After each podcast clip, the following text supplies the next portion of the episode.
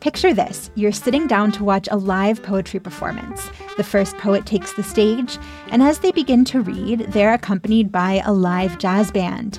If this sounds intriguing, well, you're in luck. International Jazz Poetry Month returns to Pittsburgh on May 2nd. The festival features more than 50 artists, including local jazz icons and poets from Algeria, Cuba, Sudan, and Ukraine. Tickets to watch online or in person at City of Asylum's home on the north side are free. Get yours at cityofasylum.org before they're gone.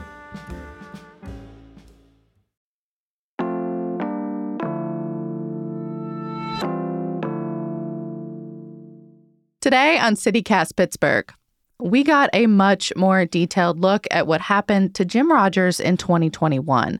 City Council is proposing a tiny home encampment as one possible solution to homelessness, and the free spay and neuter program is being paused, allegedly because of suburbanites. Plus, there's a new EMT training program for city residents. It's February 9th, the Friday News Roundup. I'm Megan Harris, and here's what Pittsburgh's talking about.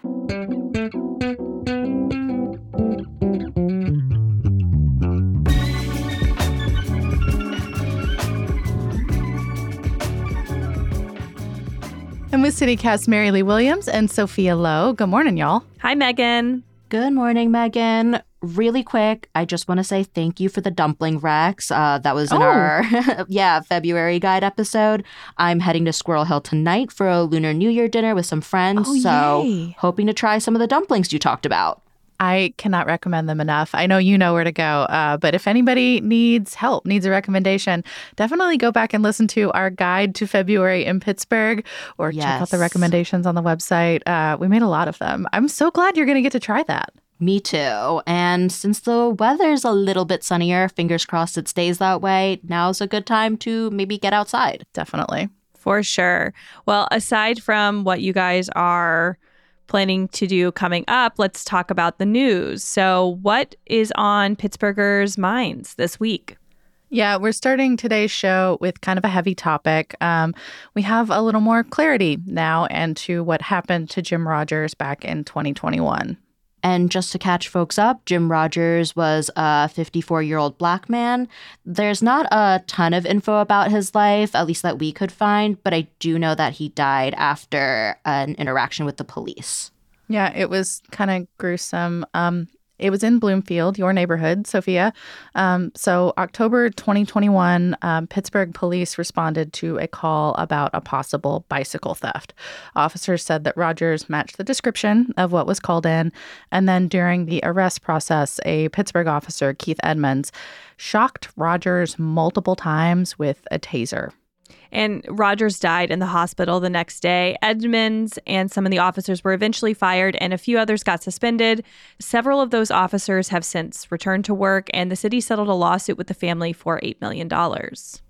And now there's body cam footage, or I guess a mix of body cam and cell phone videos. It comes out to 52 minutes and it shows how this whole interaction went down. I know there's some footage of uh, Rogers asking for medical help. And there are outlets who have published it and others who've like described it in detail, but we're not going to be doing either of those things. Um, but I'm wondering how we got the tape and why it took this long because it's been over two years since Rogers died. I mean, the short answer is that Pennsylvania protects its first responders. Um, I would say all government institutions, really, um, and they can make it really hard for people to access clarifying source material. You know what I mean? Mhm. Um, in this case, though, the law firm representing the Rogers family got a court order allowing the attorneys to release the footage. Yeah, like I can definitely believe that there's laws protecting government institutions, but I am curious what's the long answer to this? Like, what does the law say? Yeah, so all states have right to know laws um, where you can access information. If you're not familiar, I feel like everyone on this call is, but I don't want to take that for granted. Um, on the federal level, they're often called FOIAs, um, but here in Mhm. Pennsylvania, there's this carve out uh, for law enforcement footage under something called Act 22. Um, we'll link to it. Um, the benchmarks are really kind of hard to meet if you want to get like something like a body cam footage. Yeah, so give us an example, Megan, of those benchmarks. Yeah, um, if you want like a, a, more easily digestible version of this, uh, I recommend WESA's uh, story on this. Kiley Koscinski did a really good piece. But like, so for example, you have to ask for the footage within 60 days of when it was recorded. Um, if it's at someone's home, uh, you need to list everyone who appears in the tape, which may be kind of hard to do. Um, there's stuff like that, and the things that they can legally deny you for are kind of broad by my reading. Like if it shows evidence related to a crime, they can say no to you, which, like, why would I be huh. requesting this footage if it weren't evidence of something? Like, that's such a weird carve out to me. Yeah. Yeah. I mean, isn't that kind of why you want it? Exactly. Mm hmm. So I know, Megan, you read the statute, um, but if you don't want to dig through all the legalese, uh, Kiley did a great job explaining why it's so rare that this footage was released and how mm-hmm. so much of it was released at all. Uh, I highly recommend reading through it. That is a much more, I think, straightforward breakdown than trying to dig through a government statute. Yeah, and I got curious whether we, and when I say we, I'm talking about the state of Pennsylvania, uh, are actually worse about this than other states. And I found an article from WHYY in 2021 that said, quote, while Pennsylvania's restrictions on police footage aren't necessarily worse than other states, advocates say access could and should be improved. I mean, I, I hear what they're saying, and there's the caveat there for police footage. But I mean, as a journalist who has lived and worked as a reporter in multiple states, I definitely think Pennsylvania is worse personally. There's this like this pervasive attitude that our institutions are doing us some kind of favor when they fulfill requests. Like their reflexive position is to say no or to fight us where in other states it's not like that. If it's supposed to be public information, they just give it to you. Or in a lot of cases, they just create systems so that you don't have to ask. You can just go find it on your own. Like that to me is what transparency is supposed to mean. Yes, snaps, Megan, snaps. Fair enough. uh, and I know that the Rogers family attorney has said that a big motivation for getting this tape out is to create a change in policy. And this lawyer, he wants people to request uh, things that have been captured on a body cam in the future. But I mean, given how long this is going to take and given all of those like very specific requirements you have to meet, I wonder if people will end up doing this. Um, but I think the hope for me is that, you know, this kind of situation doesn't happen again where the police aren't using force, tasering people. Like, no interaction with the police should end in a death. Yeah, I mean, Kiley's story goes more deeply into this, and other outlets have too. But the city did institute some change in policy immediately after this incident um, under Bill Peduto, former Mayor Bill Peduto's administration, and has continued it, or say they've continued it under Gainey. So I hope you're right, Sophia. I hope that it won't happen again. So, on to the next news item. Mary Lee, what have you been watching this week? Yes, yes. A bit of a shift so there is a proposal that is scheduled to be getting a public hearing on February 20th, and it has to do with like tiny homes for those who are experiencing homelessness. Uh, it was in front of the City Planning Commission. Yeah, there has been some good local reporting on this for a while now. Rich Lord for Public Source, and once again, Kiley Koscinski for WESA. Uh, but the proposal itself is not new. It was brought up last year as one of several potential ideas to try and address our homeless population. Yeah, I remember reading about some other options uh, that included basically like redoing an office building into a dorm style apartment building, um, and then also another long term shelter building. Yeah. And so this idea of the tiny village seems to be the one that's like making moves right now. Uh, councilors Deb Gross and Anthony Coghill showed off some prototypes in January. They were suggesting 10 units that are roughly like 9 by 8 by 10, and that cost about $2,000 a pop. And they look like these like little sheds. My uh, favorite part of the I mean, first of all, they look darling. But my cute. favorite part is that Coghill built it himself like the first prototype built it himself. Yeah, I didn't want to like get into that here, but it was really cute. Also, they have like little mailboxes on them. I just thought that was like really cute. I, I'm skeptical that they're all gonna look like that. Like I know we're many, many steps removed from them actually coming to fruition, but or still, if it like, even happens, yeah. Yeah, it had siding. Like what?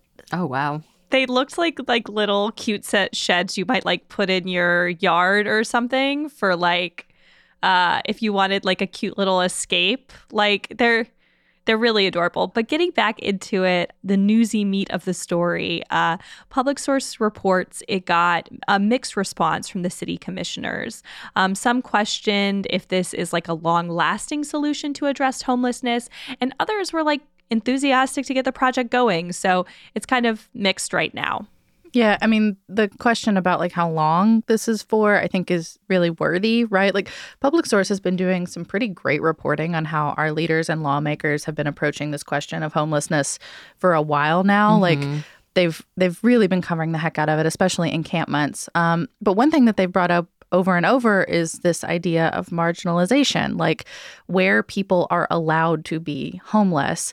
Um, and, you know, one thing I've seen in some of their stories is like you don't want to put a large number of traumatized individuals in the same space unless you have a tremendous amount of support. Mm-hmm. And it's been mostly, it seems like, advocates doing a lot of that work and less of the city. Maybe I've got that wrong, but it just like seems like this is something that needs more discussion to come to fruition. Yeah, and I, I, I totally agree with that. And I do think generally there's going to be a lot of discussion.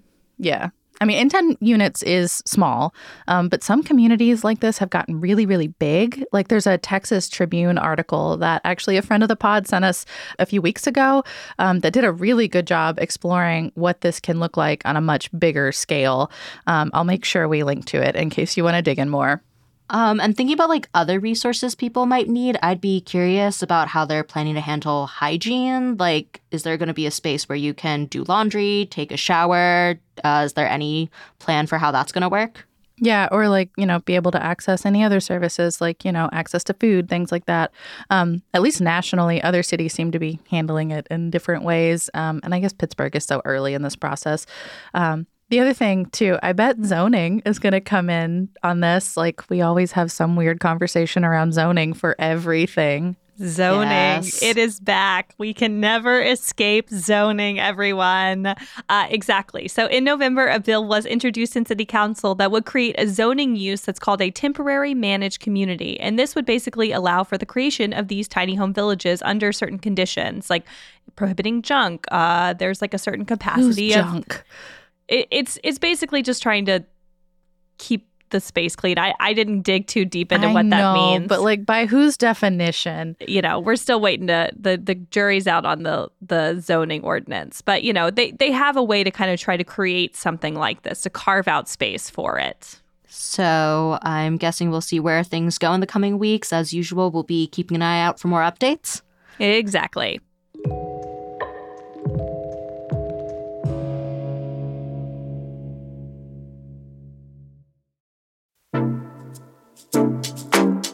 Do you like to dance? Look at beautiful art, eat gourmet snacks, people watch? Well, mark your calendars for Friday, June 7th for one of my favorite parties in Pittsburgh. It's Mattress Factory's 25th garden party. The theme this year is Make Believe, and it's all to celebrate and support the creatives in our community. There's going to be live music, an open bar, an art auction, and probably my favorite, the costume contest. Trust me, I will be judging yins, and so will everyone else there. Be playful, be imaginative, explore your magical realm because this is a theme party. You want to come dressed to impress.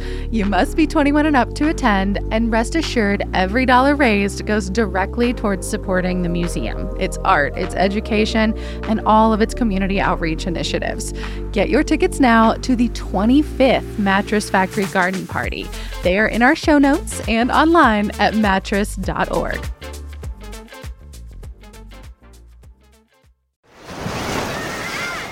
Hear that?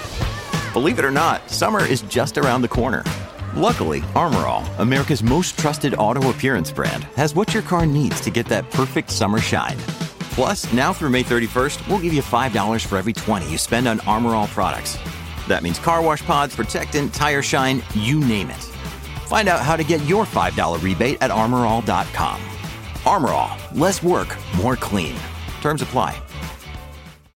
Sophia, your turn. What have you been thinking about this week? One piece of Pittsburgh history and Black history that I think more people should know about is that emergency medical services started in the Hill District. Right, yeah. Um, yeah, I'm pretty familiar with this because I have a friend who's a paramedic and has also been really interested in this history. Um, but before we had ambulance services, there wasn't like widespread help that would come to you. So if you got hurt, what would happen is you might actually end up calling the police or a funeral home. So not good options. like, does, isn't it like the optics of that? Like, just I'm calling the funeral home because I'm hurt and I need help. It feels weird. A lot of people died because people just like couldn't get the care that they need and the people who did respond to a medical emergency like weren't as qualified as the paramedics that we have today. And of course, thinking about the Hill District, that was and is a predominantly black neighborhood. So that means that there's not necessarily a guaranteed positive relationship with the police if they're the ones responding to. Or police just wouldn't respond to black neighborhoods in the same way that they did white neighborhoods at the time. Um, the period we're talking about is like the 1960s. So in 1967, um, folks established the Freedom House Ambulance Service. Um, it serviced the Hill District, uh, parts of Oakland, and downtown. They teamed up with an anesthesiologist named Peter Safar, who developed this paramedic training program. Um, and we previously interviewed a guy named Kevin Hazzard. He wrote a book about the ambulance service. Here's what he said about how the whole thing came together. Jim McCoy, who's a uh, civil rights activist, starts Freedom House with the idea of, of bringing training, job training programs to people in a neighborhood. He didn't he didn't want just any job. He wanted something aspirational, something that could lift people up to another level. But he was having trouble finding one. So Freedom House has all these people, but doesn't yet have an aspirational idea. Peter Safar has this aspirational idea, but no people. They come together, and you know, in that moment, uh, the world's first paramedic training course is born. And because of Freedom House's mandate, its location, its philosophy, McCoy says, "Look, y- you can do anything you want, but the people that that we recruit for this have to be black, and they have to be from the Hill." on that we won't negotiate and Safar says let's do it and then there you have it that's how the world's first paramedics end up being you know two dozen black men from the hill district And so, in many respects, the folks that created Freedom House ended up being kind of the model for how ambulance service could work everywhere else in the nation. It's a really wonderful legacy. Yeah, yeah, definitely. But, you know, now pivoting to the news part, uh, at a Black History Month event, Mayor Gainey announced a pilot program called Freedom House EMT Training. Um, so, honoring this historic program, it's a full time paid training program for city residents. Yeah, not too shabby. $16 an hour. It's the whole thing is 12 weeks long. And then after, you're guaranteed a job as an EMT with the city if you want it. I am so glad that there's a direct pipeline to getting a job after the training program. That's so important. I know Yes. it's not always like a hundred percent guarantee. Yeah, I mean lots of training programs they can they can connect you, right? But they don't necessarily have the pipeline. So it's cool that they connected the dots there. And then I saw a Trib article say that once you're done with the training program and have a job as an EMT, that pay will go up to a little over $20 an hour. Yeah, and I think having that pay is like so important. And when Gainey announced this, EMS chief Amera Gilchrist talked about how one of the goals of this program is to increase diversity of EMTs in the city and make sure that the training is paid to lower some of these barriers to entry. Yeah, I saw several stories where she said, like, I wish that this had been around when I was a young person doing this. It would have made my life a little bit easier. Um, actually, too, in the stories for this, um, there were so many photos. It hit me that all the public safety bureaus in the city right now are led by people of color. So Gilchrist for EMS, Wow. Darryl Jones is the fire chief, and then Larry Scirotto for police, plus Gainey. I don't know. It was just a cool realization, you know? hmm Yeah, no, that's awesome. Yeah, and while I was reading about Freedom House's ambulances and paramedics, I also saw an article in the Pittsburgh Union Progress about how the current EMS chief was mentored by John Moon, who was previously a paramedic with Freedom House. So I thought that was another cool connection, and you can really see that legacy of um, the first paramedics in Pittsburgh, like still around today. hmm The reporter for that one was uh, Helen Fallon. I thought that was a really good story. Hmm And then for anyone interested in applying to the training program, we'll have a link to the job description and application in our show notes. Um, so that'll give you the requirements for the role. Uh, it looks like you do need to be a resident of Pittsburgh. Uh, you've got until February 22nd to apply, and that application closes at 4 p.m. that day. business hours. Um, and if you want to learn more about the history of EMS programs here in the city, you can listen to our full episode about the Freedom House ambulance service. There's also a new exhibit at the City County building about the ambulance service. So it includes things like pictures and medical equipment that was used at the time. Um, and then some of the photos were actually contributed by John Moon himself. Super cool.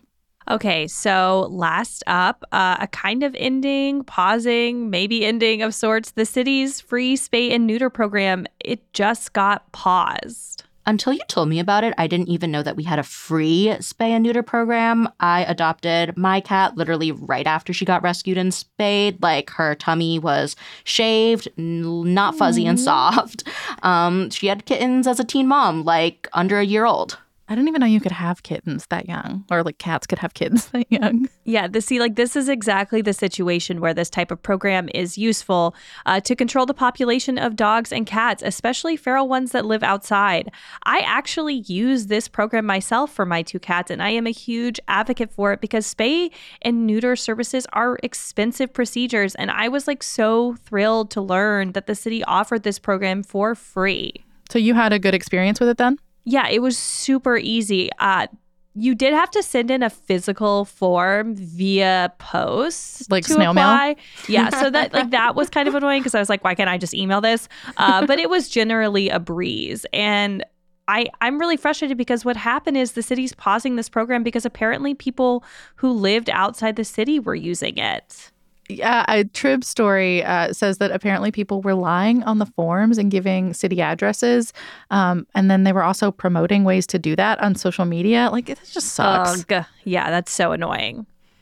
Yeah, I would be really frustrated too if I had a pet that needed to be spayed or neutered. Because when I went looking at the details of it, I saw that people could have applied for up to five pets, which could save you thousands of dollars, a few thousand dollars. Like these like, services are expensive. And I want our outlying communities, like our suburban communities, to have access to this stuff, but like not in a way that's going to like cost the city their ability to do it at all, you know?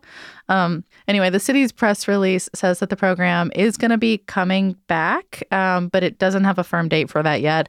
Uh, and they might be making some changes. The city's director of public safety said, quote, we are excited to build out a more sustainable and equitable program and are looking forward to rolling out a new and improved program to all city residents that also safeguards good stewardship of our taxpayer dollars, end quote.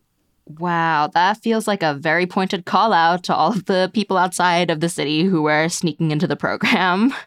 Um, do we know what kind of impact this will have on like the feral cat population? Because I know that's a big deal around here. I haven't seen anything. I don't know if y'all have. I, I kind of feel like exact numbers might be tough for something like that. True, true. Yeah, Um, but we did have an advocacy group called Conquer the Colony on the show um, a while back to talk about their work trapping and spaying and neutering cats.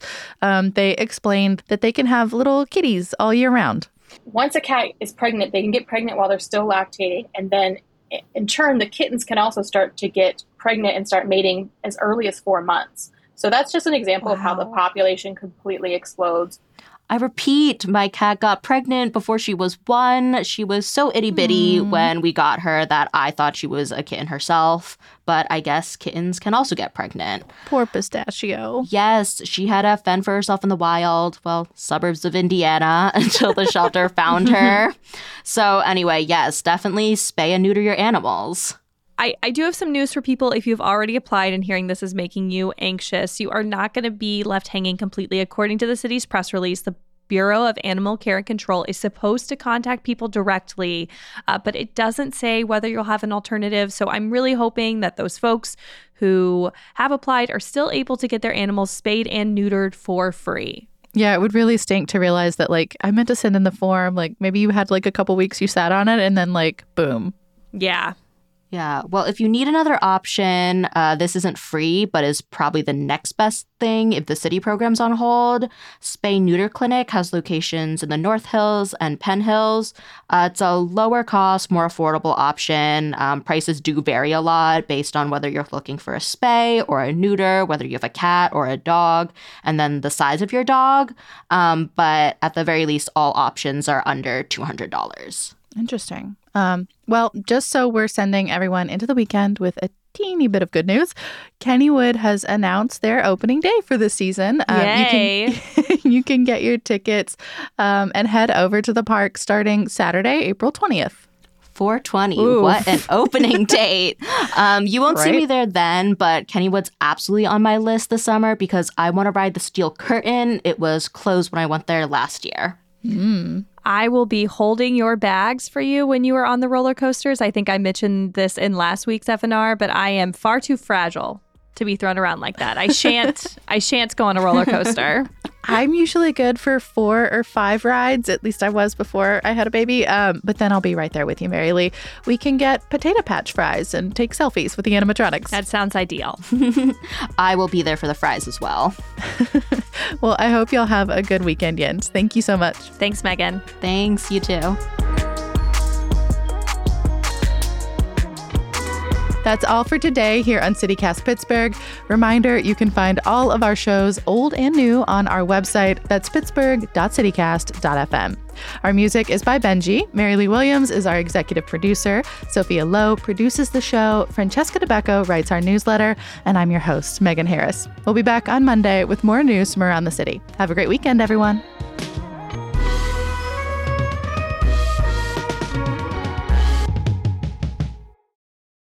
Kennywood's open, but not open. Not that way.